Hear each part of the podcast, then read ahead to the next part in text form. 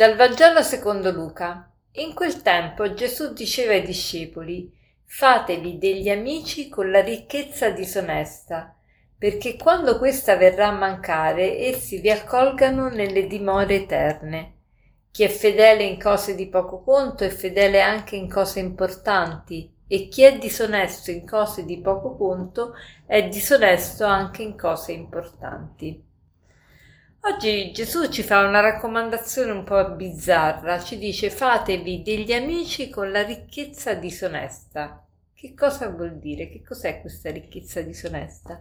La ricchezza Gesù la chiama disonesta perché più delle volte chi è ricco è ricco perché imbroglia, perché imbroglia e molti imbrogli sono anche legalizzati e, e quindi ecco perché uno è ricco, oppure è ricco eh, la ricchezza è disonesta perché spesso la ricchezza per noi diventa non un mezzo ma un, un fine, un idolo, e un idolo a cui sacrifichiamo ogni altra cosa. E la ricchezza è disonesta anche perché spesso non è che noi possediamo la ricchezza, ma la ricchezza ci possiede, cioè diventiamo schiavi della, della ricchezza.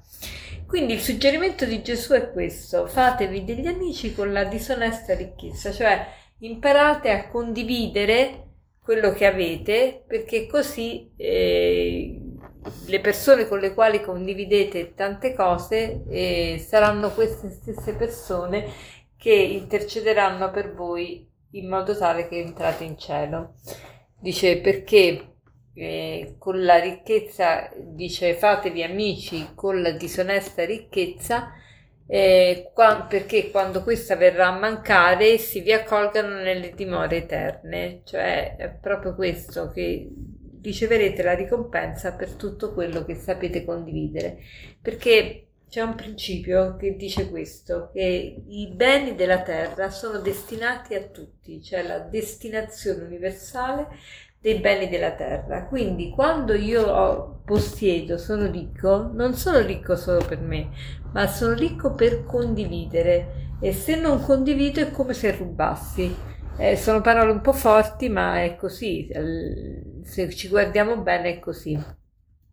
E poi dice, chi è fedele nel poco, eh, è, chi è fedele in cose di poco conto è fedele anche in cose importanti e chi è disonesto in cose di poco conto è disonesto anche in cose importanti. È, è vero, è verissimo questo. Se noi ci abituiamo a essere onesti nelle piccole cose, riusciremo a essere onesti anche nelle grandi cose, altrimenti non avremo la preparazione necessaria. E così nel bene e così nel male. Anche nel male nessuno compie per esempio l'adulterio ex abrupto, cioè d'improvviso, ma è preparato da messaggini, eh, occhiatine, ammiccamenti, eh, passaggi, eh, tante piccole cose che eh, dai oggi, dai domani mi portano a sentire maggiore sintonia con l'amante piuttosto che con mio marito.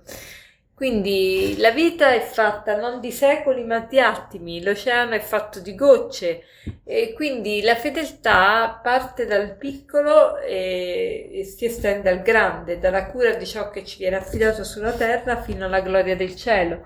Questa è la fedeltà. La fedeltà consiste nel compimento delle cose nelle quali noi, ognuno di noi è impegnato ogni giorno, si è impegnato. È una virtù che va unita alla veracità e all'affidabilità, perché c'è una coerenza tra quello che dico, tra una parola che do, una parola data e una persona fedele alle sue azioni.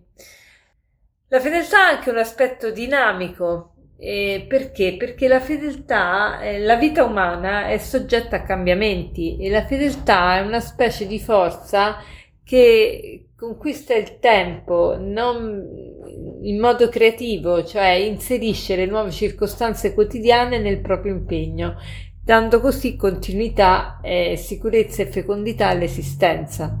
La fedeltà è la perfezione dell'amore quando diciamo per la prima volta sì alla chiamata di Dio, non, non abbiamo del tutto chiaro quello che il Signore poi ci chiederà, ma Egli chiederà eh, eh, che è chiamato a darsi sempre di più, a darsi tutto. E, ehm, e la, nos- la nostra fedeltà è una risposta alla fedeltà stessa di Dio. Ogni fedeltà eh, si nutre anche di creatività, di novità. Eh, un marito fedele non è soltanto quello che rimane sotto lo stesso tetto della moglie, ma un marito fedele è un marito che sa trovare sempre nuovi modi per sorprendere la moglie. E quindi facciamo oggi il proposito di sorprendere qualcuno, di dimostrare il nostro amore, sorprendendolo. E, oppure facciamo il proposito di essere fedeli a un piccolo dovere, per esempio arrivare puntuali dovunque dobbiamo andare oggi siamo puntuali a quell'appuntamento in modo tale da prepararci a essere fedeli anche in cose di più grande conto. E per concludere, l'aforisma di oggi è questo: le piccole cose sono responsabili dei grandi cambiamenti. Le piccole cose sono responsabili dei grandi cambiamenti. Buona giornata.